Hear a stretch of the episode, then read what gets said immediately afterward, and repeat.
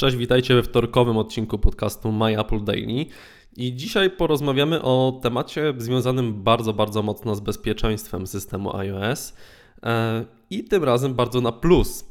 Mianowicie Jonathan Zdziarski e, pochwalił się, e, że został zatrudniony przez Apple, a konkretnie, że przyjął propozycję Apple i dołączył do teamu zajmującego się inżynierią oraz architekturą bezpieczeństwa. To nazwisko e, może Wam w tym momencie wiele nie mówić, ale jestem pewien, że jeżeli od dłuższego czasu śledzicie e, jakieś newsy związane mm, z firmą Apple, to gdzieś tam Zdziarski na pewno Wam się e, w tych newsach pojawiał. O nim głośno zrobiło się już w 2007 roku, dosłownie kilkanaście dni po premierze pierwszego mm, iPhone'a. E, Zdziarski mm, z taką grupą iPhone Dev Team, e, jeszcze jako ukrywając się pod pseudonimem e, Nervgas, znalazł sposób na instalację zewnętrznych aplikacji na pierwszym iPhone'ie. E, jeżeli iPhony interesują Was od stosunkowo niedługiego czasu, to przypomnę tylko, że mm, sklep App Store, e, z którego możemy pobierać aplikacje przygotowywane przez deweloperów, zadebiutował dopiero w 2008 roku. E, no więc do tego czasu użytkownicy pierwszych iPhone'ów byli skazani albo na korzystanie z aplikacji systemowych, no albo właśnie mm, posięganie z jakichś zewnętrznych narzędzi, które pozwalały na instalację dodatkowego oprogramowania.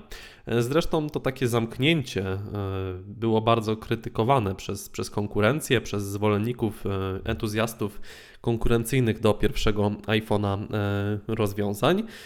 No i Zdziarski, tak można powiedzieć, że, że pozwolił tym, którzy chcieli więcej na instalację mm, dodatkowych programów.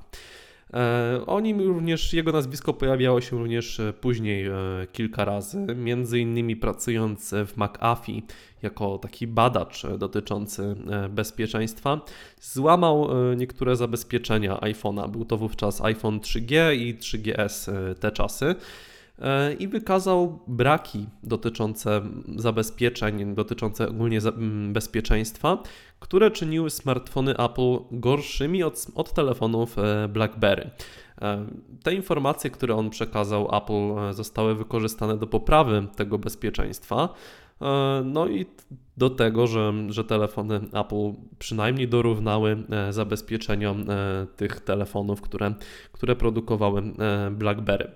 E, oczywiście Nerwgas czy, czy też Zdziarski on zasłynął kilka innych razy, między innymi e, wydając różne książki dotyczące e, bezpieczeństwa, właśnie współpracując z Apple przez zgłaszanie błędów, tworzenie różnych emulatorów, czy też tworzenie narzędzi pozwalających na przeprowadzenie jailbreaka.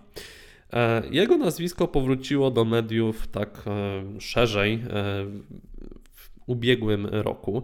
Oczywiście o Zdziarskim na takich e, w różnych serwisach poświęconych stricte bezpieczeństwu jest e, głośno dosyć często. Między innymi serwis Niebezpiecznik, jak dzisiaj szukałem pisząc e, artykuł na temat Dziarskiego, no tam jego nazwisko pojawia się stosunkowo e, często każdym razie o Zdziarskim e, znowu głośno zrobiło się w ubiegłym roku. Na pewno pamiętacie aferę związaną z zamachowcem e, San Bernardino. Nie chodzi mi tutaj jednak o jego działania, tylko o konflikt e, Apple z FBI.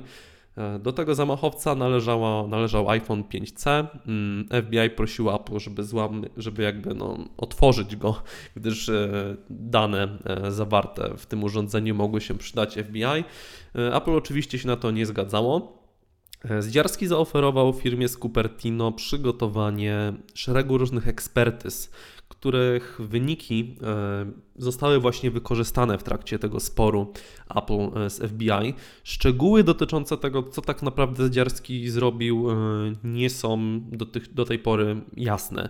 W każdym razie wiadomo jest jednak, że przygotował ekspertyzy i że zostały one wykorzystane przez Apple. E, także ten mariaż, że tak można powiedzieć, e, właśnie mocno się zbliżył, jeżeli chodzi o relacje e, z z Apple, gdyż tak jak powiedziałem na początku tego odcinka, Zdziarski potwierdził, że przyjął propozycję Apple i rozpocznie tam pracę. To jest y, bardzo dobra wiadomość dla użytkowników, gdyż mm, ludzi z taką wiedzą e, na temat e, bezpieczeństwa, prywatności, zabezpieczeń systemów mobilnych e, nie jest wiele i jeżeli są, to lepiej mieć ich po hmm, jasnej stronie mocy, że się tak wyrażę.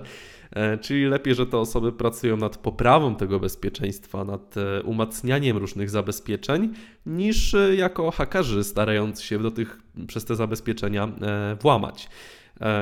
Czas pokaże, czy, czy zatrudnienie Zdziarskiego e, wpłynie pozytywnie na bezpieczeństwo systemu iOS, no i przede wszystkim zachowanie prywatności użytkowników, czyli, czyli nas, wszystkich e, iPhone'ów.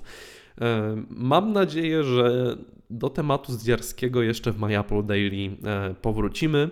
Jeżeli się uda, to już jutro będziecie mogli posłuchać osoby, która o Zdziarskim i o zabezpieczeniach, bezpieczeństwie i prywatności e, wie zdecydowanie e, więcej niż ja.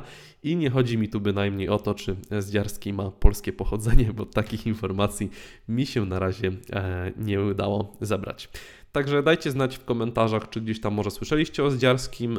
Myślę, że powinniśmy bardzo dobrze ten, to jego przejście do Apple e, w tym momencie odbierać, no bo jest to człowiek, którego mm, no, Apple na pewno e, chciało mieć i on może tam zrobić wiele dobrego także dla nas, e, dla użytkowników i mam nadzieję, że o Zjarskim będziecie mogli posłuchać jutro troszeczkę więcej. Tymczasem życzę Wam miłego wieczoru. Na razie, cześć.